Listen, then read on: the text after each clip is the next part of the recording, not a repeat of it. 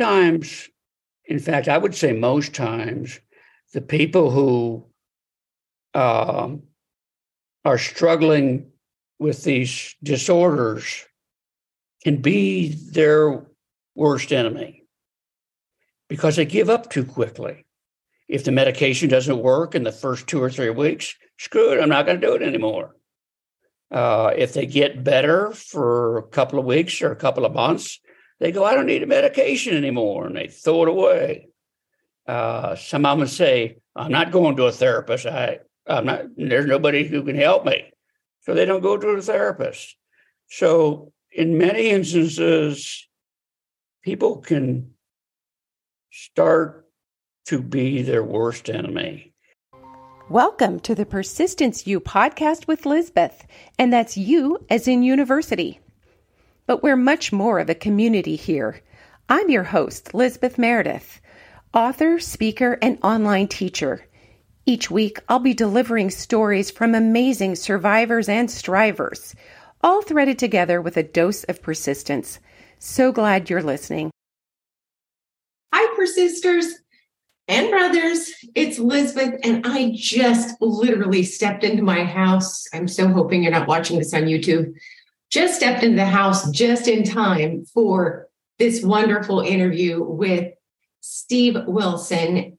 I drove from 5:30 a.m. till just this moment, so five hours basically, because I get lost a lot, to make it on time, and I made it just under the wire. So just know Sorry about the appearance if you're on YouTube, but I'm so excited to have Steve because he's going to talk about his book, Teetering, and his journey through bipolar disorder. And it's so important that we get comfortable talking about mental health. I like to say, you know, yes, my family is greatly impacted by mental health disorders and all of the dysfunction that can come with it, and many of the many great things that can also sometimes accompany a serious mental illness. But I think it's only in the last 10 years that we've really started talking about it openly with other people outside our little bitty uh, unit. And so I love when someone like Steve comes on and is brave enough to call it out and talk about it because we're all impacted by mental health. It's May, Mental Health Awareness Month but it, that should be every month, really, honestly. We should all, wherever, whatever country you're listening in from, we need to have more conversations and normalize what it is to struggle with mental health.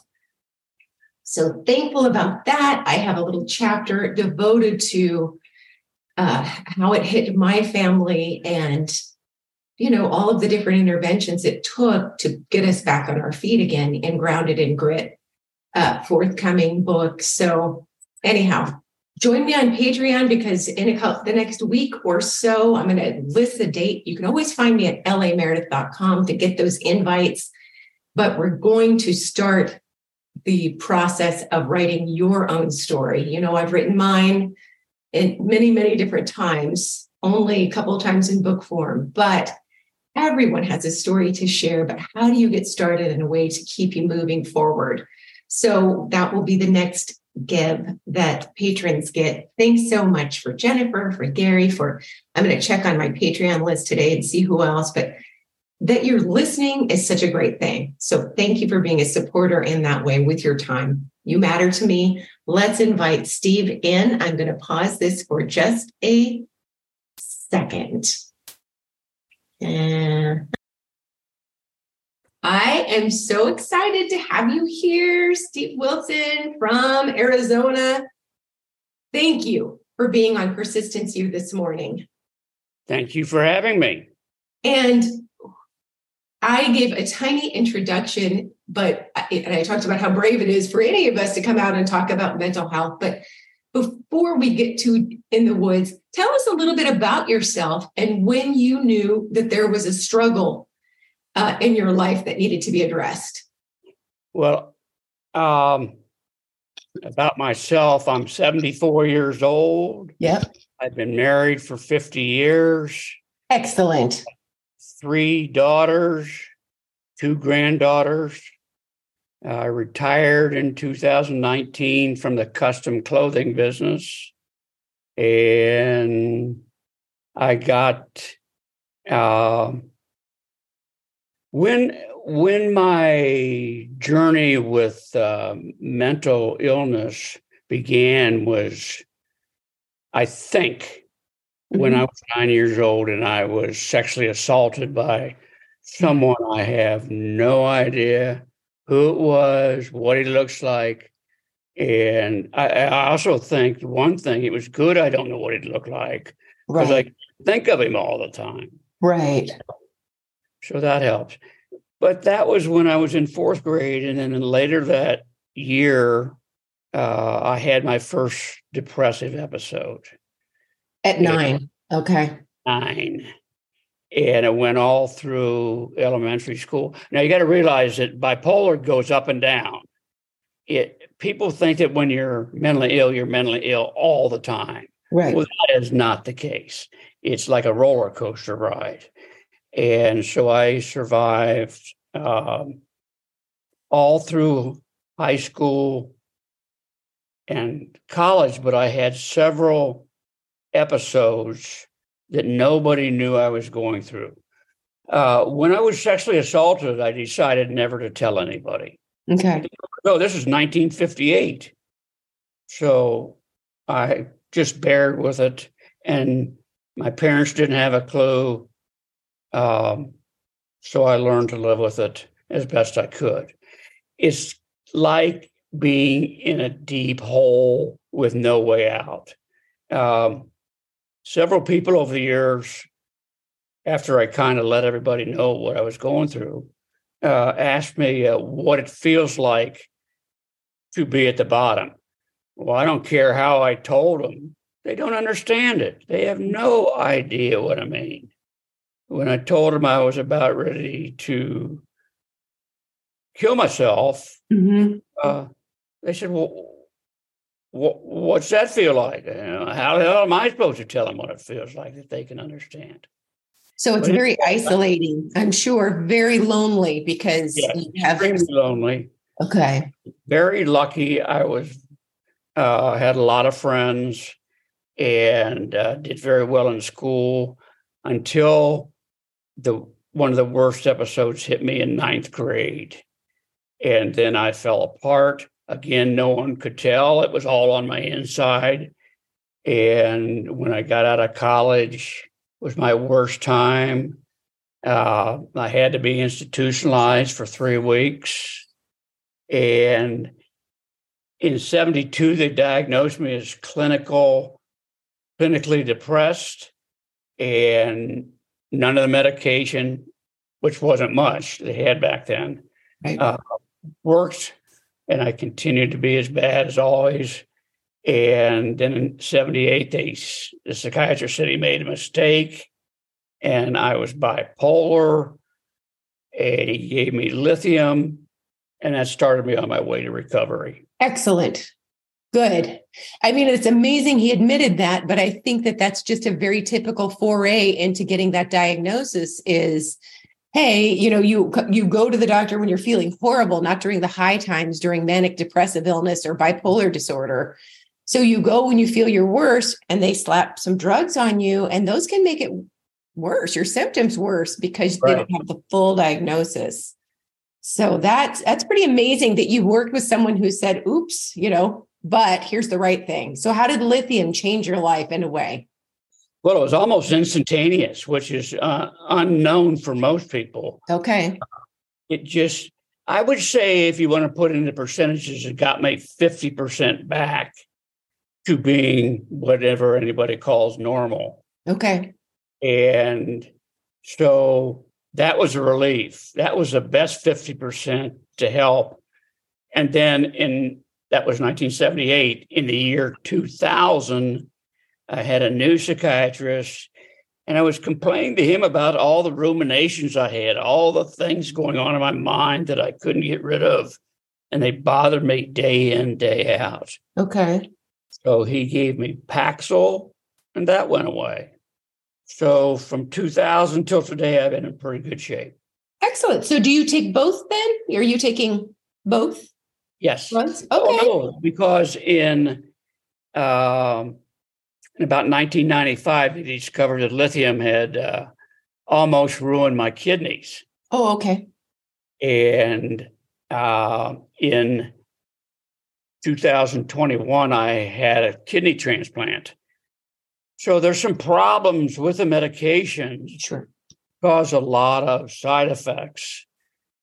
But as the one who is dealing with it, you have to make a decision which is better doing it now and having a good life and forgetting about worrying about your whatever your uh, side effect is and let that happen in the future and be as good as you can be until then so that's what Mhm. i decided to do Those are tough choices, but it's a very good point. You know, you you wouldn't be taking a medication if the benefits ideally didn't outweigh the risks. yes But that's there's still always the risks. for sure. I had another bad reaction to one of the medications. Uh, one of the first medications they put me on was Navane. It was an antipsychotic in the 70s. Mm. And it was directly related to giving me tardive dyskinesia. Oh dear. Which is like those involuntary movements that don't ever go away. Is that correct? Is my eyelids of all places. And it is just a horrible feeling when my eyelids would go constantly out of control. Um, but at the same time, this was 1989, they developed Botox. And my uh, ophthalmologist was my cousin, and he recognized it and said, We're going to give you Botox, but you got to sign this. And it said, If this leads to death, it's not their fault. wow. So I took the Botox, 10 shots around my eyes every three months, and it cured that. That's fantastic. And you look 25. So there you are. Yeah. Can you give people an idea of what it's like with with the highs and lows as you're living family life or working a job or something? Sure. You know, for some people it becomes spending, some people drinking, some people, you know, I mean, what what was it like? Did you start to learn your signs of when a high or a low period was coming on, mania or depressive period? No, and, and here's a here's a good segue for the, the two real kinds of uh, the, the, the disorder. Mhm. Uh, first is bipolar two, which is mainly a terribly low depression. Going when you feel good for whatever stretch that may be, you're up a little bit above the norm of feeling good.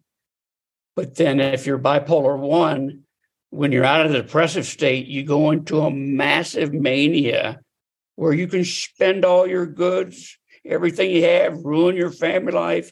You come back down and your life is destroyed. I never experienced any of the mania. Good. Good. Now, what my life was like was if I had got out of the depressive state, um, would go into that normal zone. The depression was quite low, and I just didn't think anybody loved me. I thought my life was over. I wanted to die. I thought there was nothing that anybody cared about what I did. It's horrible. Then you go up into this little zone for a couple of months or a week or a year or whatever it might be. And you kind of get impulsive. Like one day, my wife was buying a car and I was sitting with her and I looked over and I saw another car and I another car sitting there for sale, and I says, "I'll take that one too." So, oh, you can get kind of manic, but just stupid. Right. Um, so uh, the depression is for me was so damn severe that uh, one time I was uh, this was in my early twenties. I was swimming. I'm, I've been a swimmer all my life, and I was swimming laps at our pool, not our pool, but the the pool at the the county pool. And every stroke, I would say, "Kill yourself, kill yourself," and it was somebody outside my mind. Oh my! Telling me to do that. No, I never tried suicide. Good, but wasn't far from it. What did it take for you to really embrace not just medical, you know, pharmacological therapies, but the whole recovery? Because I know that you're you turned into somebody who really believes in peer support and all kinds of different ways to embrace wellness. Like, how did that journey start? The journey started because uh, my mother finally recognized when I was right out of college that something was wrong. Right. Got a psychiatrist. Um, and I said, sure, I'll go to therapy, unlike a lot of people. And I took whatever medication they gave me. And that's how my recovery started. But I don't want anybody to think it was instantaneous relief. Right started in 58. I got better in 2000. That's 42 years I battled that. Of a struggle. It's a hell of a long journey. Uh, and one thing about the medication, it only helps 50% of the patients. Uh, there is no cure for bipolar. So for the 50%, of those who get help by medication, that's great. But unfortunately, there's another 50% that have this disorder who get no relief from medication. In fact, many times they're made worse. So they have to go a different route. And many of them struggle with just deciding what to do. Some just say, screw it, I'm just going to live with it and they never get better. And some of them takes a long time. Well, first of all, just because you've got a therapist doesn't mean that therapist is going to cure your life. You have to find the right therapist that works with you. Uh, and know this, they're not perfect. They'll make mistakes like my doctor did. Sure. 70s. Um, there are tools, we call them, out there that can help people who, one, don't get any medication relief, or two, don't get enough medication relief, or haven't found the right cocktail, which is a mix of medications. I take four. Oh, okay. For a long time. Um, and they can do things such as CBT, cognitive behavioral therapy, DBT, dialective behavioral therapy, uh, inpatient, well, what inpatient, no, no, no. Um, but it doesn't make any difference. I can't, can't think of that one. EMDR, which is the eye movement. Right. And then for those who just want to do simple things, there's tapping, there's spinners, these little things you hold in your hand and you constantly spin them to relieve the anxiety. And then there's a rubber band on your wrist that when you're getting bad thoughts, you snap that thing on your wrist. So, as unbelievable as it sounds, these things help. Now, I never had to use them, but I uh, found out about them because I became a facilitator of two mental health support groups here in Phoenix, and uh, it's been a real eye eye opener to see what people go through and what helps, and unfortunately, what doesn't help. And I'll tell you this: in my observation, a high percentage of people in my groups I don't know if that's 20%, 50%, or whatever, have been abused in some way as a child or later in life. Uh, can be sexual abuse, physical abuse, mental abuse, but all of those things lead them to the rest of their lives having mental problems. It's an interesting thing you bring up because I, when I was younger and was in college, there were thoughts that, you know, if you have bipolar disorder, it is strictly familial, it's inherited, it's this or that. And trauma is a different beast. Some people have trauma and some don't, but they were separate issues. And as education and research has has moved forward, we find no, no, no, that doesn't mean that it's not an either or. You know, sometimes trauma, like you mentioned, is the precursor to going into an episode of a, a mental health episode. And so doesn't mean that you wouldn't have had bipolar disorder later. We will never know, but it's not uncommon for it to begin with something really horrible, like a, a, serious trauma, like the one you went through. There was life before the assault, there was life after, and you'll never forget. You know, it doesn't mean you can't get better, but there is a, it, it's a serious thing that happened and then and then came the symptoms of illness so i'm glad you brought that up because it's it's interesting well, when I'm facilitating, uh, I really try to pull out from these people, especially the new ones, mm-hmm. uh, what and why, what they're suffering from, and how do they think it began. And many of them will comply and tell the group what they went through. And I would say that probably helps 20%. The rest of those, the rest of that percentage never come back to the group. Okay.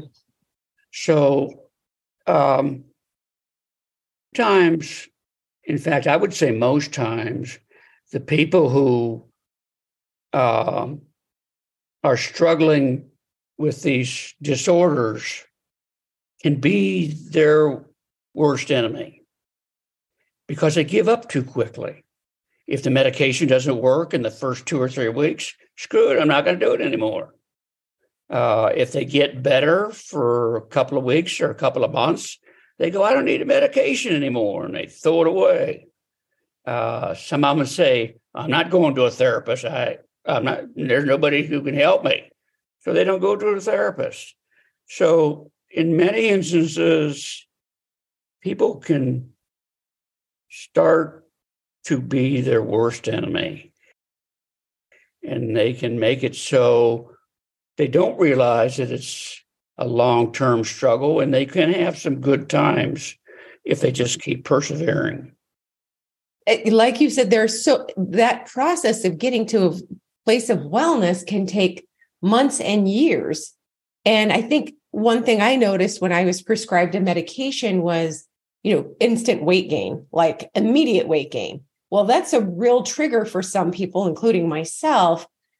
But if you tell your doctor, there are probably ways to work around that and to let them know. But if you just say, I'm done, that was awful, then you're right. never going to know that maybe you could have taken it at a different time, a different dosage with a companion. So it is, it's really difficult. There are a lot of things that are just challenging if nobody's asked to be bipolar as an example and then you have all of these other side effects you have to work through. It's hard but it's worth it. Hard right. but worth it. So Definitely. worth it. Um, so in your groups are they free? Are they not you know do people pay? How is it? Because i love the idea free. It's through a company called copa. Okay. Uh, we have guidelines that you must follow. Okay. You must be diagnosed. You can't just come in and say, "Oh, I felt blue yesterday." Right. You got to really need have a need to get something done about what you're going through. Um, we meet on Tuesday and Thursday, but there's generally that, that I host. There's generally in COPA about five meetings a week, maybe maybe more than that. Wow That's excellent because you'll learn things through peers, peer support that no therapist can ever help you with. You know, right. really, it's the survival mechanism of, hey, how did your insurance pay for this? Or how did you get help reducing the cost of that? Or you're keeping a journal, how's that worked out? Here's a therapist really good. You know, those kind of things in your own community, they're irreplaceable. That's right. Very, very correct on that. Uh, they find out that they're not alone. That's right. Got people to uh, say hi to. How you doing? I need some advice. Uh, we also meet on the regular meetings are two hours long. then on Sunday we have a group meeting just to say hi. How'd your week go? That's for half an hour. Wow. Okay. And all those things really help. Um, and they help me too, because I learned some things from it. I didn't know anything about all of these treatments because I never took any of them. Right. But we discuss them.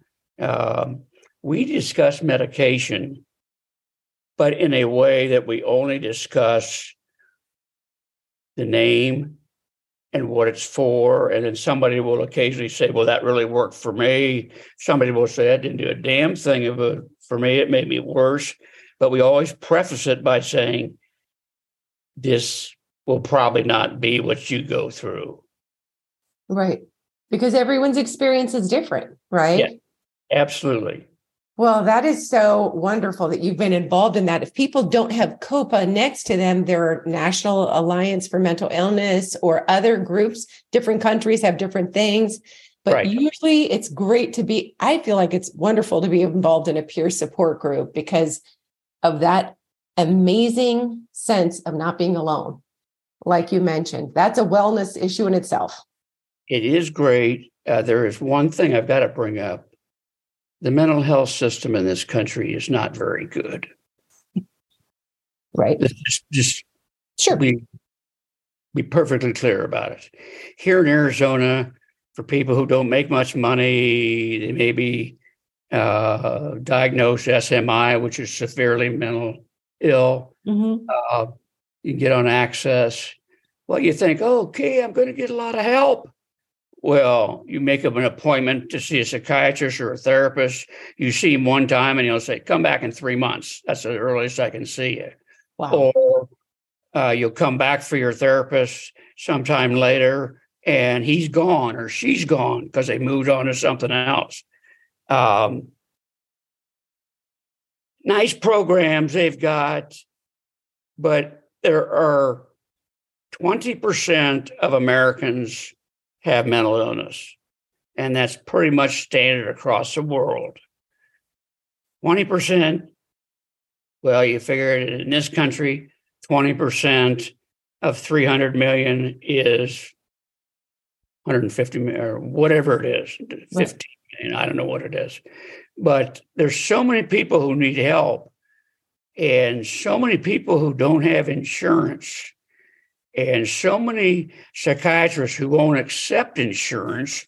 So you walk in the door and they go, that'll be 250 for your first uh, interview, your your uh, signing process, mm-hmm. and then it'd be $150 every time you meet me. Right. That's a lot. And that is all on the fault of the insurance companies themselves They've made the portion that psychiatrists and psychologists get so small that they are forced to get rid of insurance and just charge the fees. So everybody who is on has low income is thrown through the cracks. That's my opinion. I've seen it out here in Arizona. Yeah. We were just declared one of the worst in the country.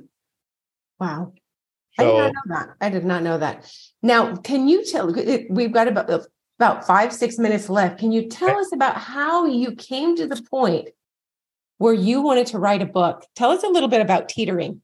Okay, it's called. The name of the book is "Teetering on a Tightrope: My Bipolar Journey," and it, the reason I sat down to write it. Now, what it is is a a uh, story about my life starting at about eight and then running through till today. Um, now, the reason this happened was because about four or five years ago, I still had some issues I had to deal with. And they had caused me a lot of anxiety for 50 years. So I went to a trauma therapist here in Scottsdale, and she actually started me on a on the basis of starting out earliest memory, which was about eight, six or eight, and then moving to the trauma, and then for the rest of my life. And when we wrote all this out, she says, You know, you ought to write a book about this because there were so many different things. There was so much fun in my life and good times, and there were so many dark times that uh, I uh, just decided to write a book. Now, I had experience when in my 20s of being a writer because I was a I was a uh, sports reporter and I was the okay. uh, sports information director at a college, Ohio Wesleyan University in Ohio. So I was an okay writer. And then I wrote the book. It's in chronological order, okay. goes right through my life. And the reason I wrote it, because I knew that it was going to cost me a lot of money to do it. And it has. Not an easy process. The process Right. two to three years long.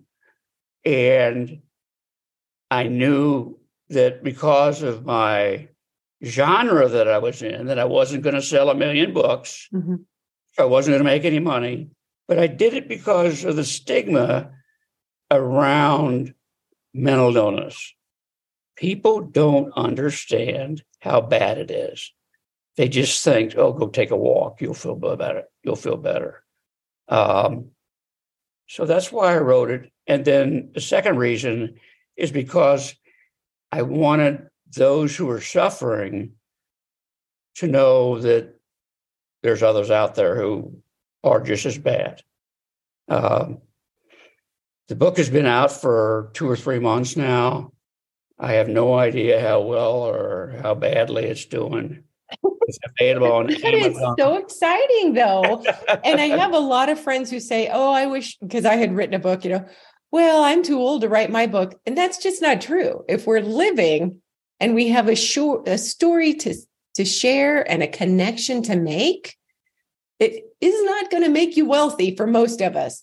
But on the other hand, good for you for doing it. How can I ask how old you were when it came out? 73. Fantastic. Fantastic. I mean, that's huge. It's not a two or three years is nothing to write a book, in my opinion. You wrote fast. But on the other hand, you did it for all the right reasons. And congratulations on that. That's not a small thing. I enjoyed writing it. And when I was done with it, oh, I want to, I want to, uh, for the people who want to write a book and you don't know where to start, Right. um, you've got to write it first. Right. And then there is a company out there, if you're going to do it yourself, mean doesn't mean that you have to Right. do everything, but you have to get help. You have to get someone to publish it. And if you can't find, because I sent out a whole bunch of query letters Right. to get some traditional printing house to do the book, no answers. And I mean, it, no answers. Right. So I had to try to do it on my own. Where do I start? How the hell do I know? So I found out about this company called Reedsy. Right. and I contacted them and they have all kind of services. The first thing you need is an editor. So I found an editor and I sent her my manuscript. She said back, she says, it's written pretty well. No one's going to publish it. And this is why, and this is why. I mean, you can self-publish it, but Sure. it ain't going to do anything.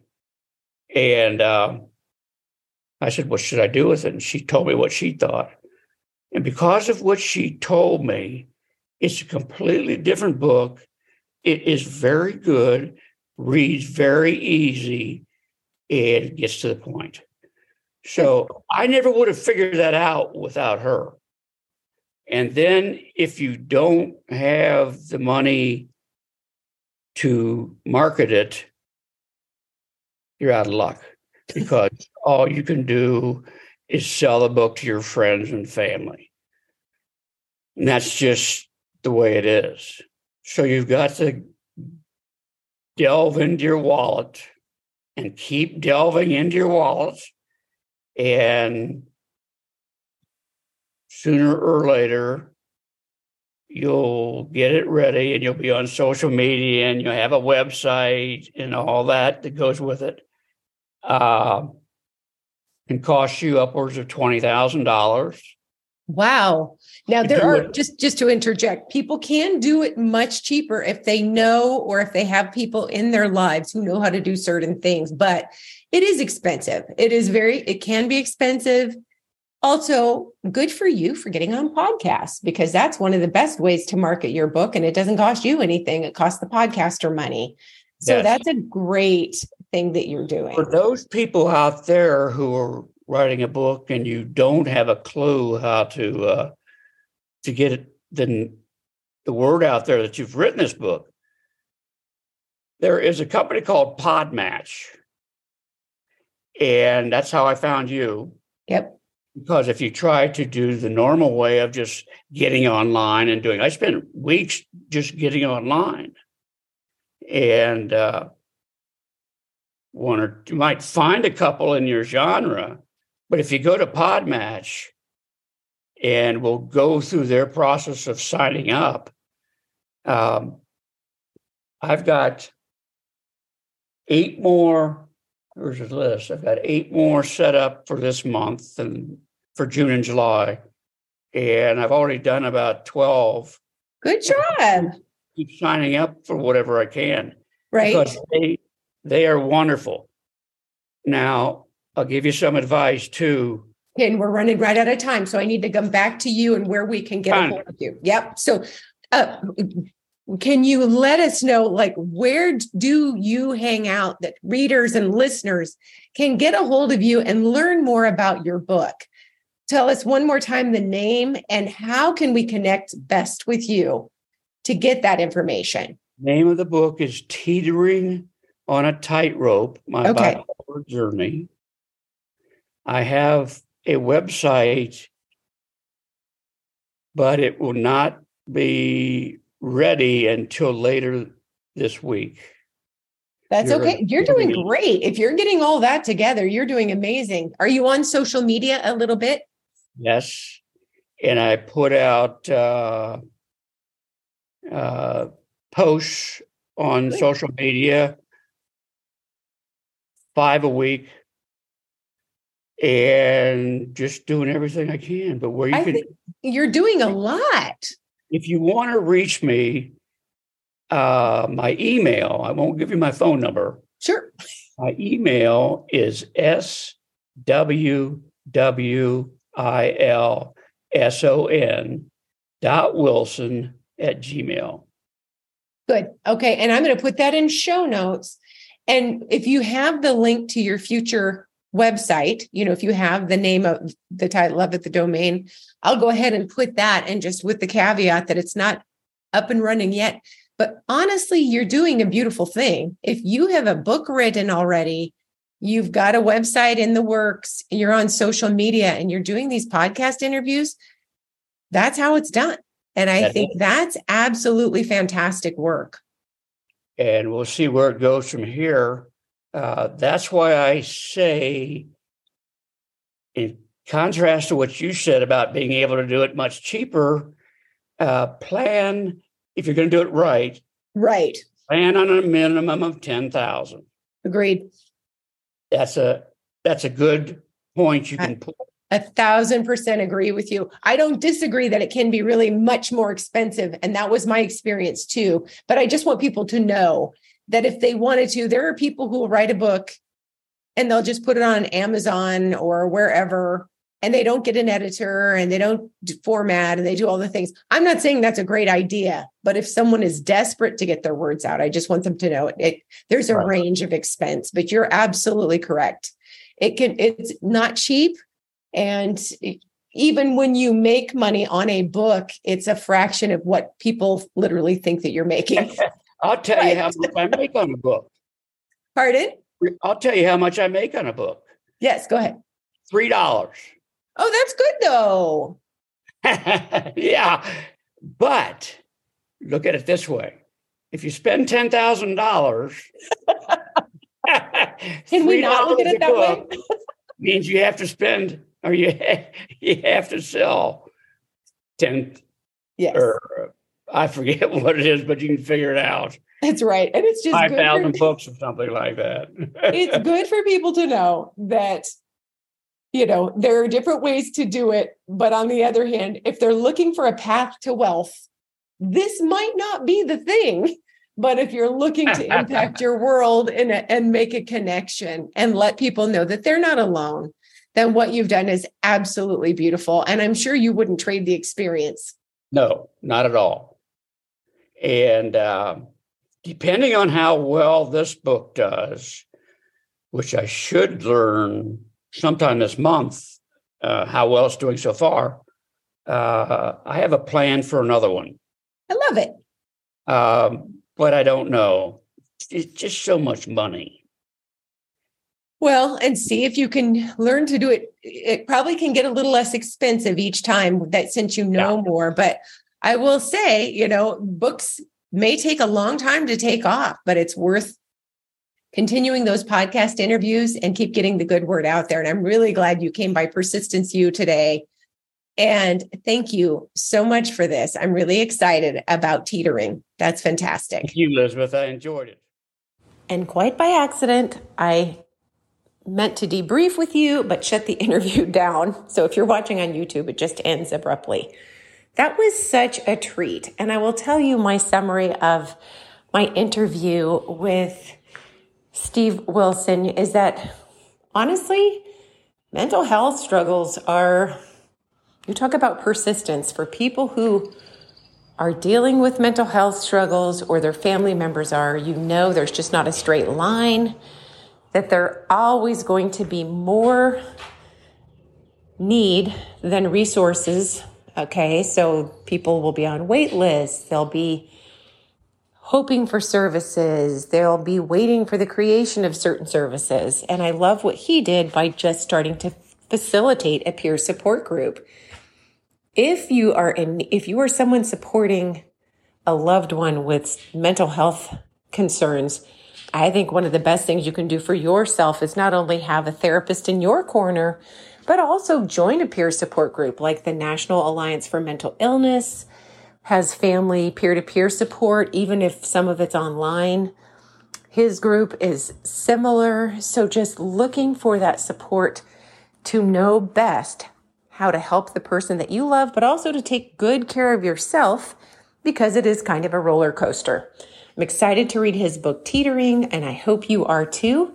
Have a fabulous day. I meant to say that I enjoyed so much time with my friends from Alaska, Jim and uh, rather Tim and Jennifer, and it was worth getting up at five in the morning and making it back barely in time to tape that uh, episode, and I hope you thought it was worthwhile as well. As ever, any ratings or reviews would be useful. And if you like the episode, share it with someone that you know and care about. I hope you've enjoyed this week's show. Thank you for listening. If you have enjoyed it, feel free to leave a review. And if you've really, really enjoyed it, go ahead and subscribe. And I'll see you next week proud member of the Podnuga Network.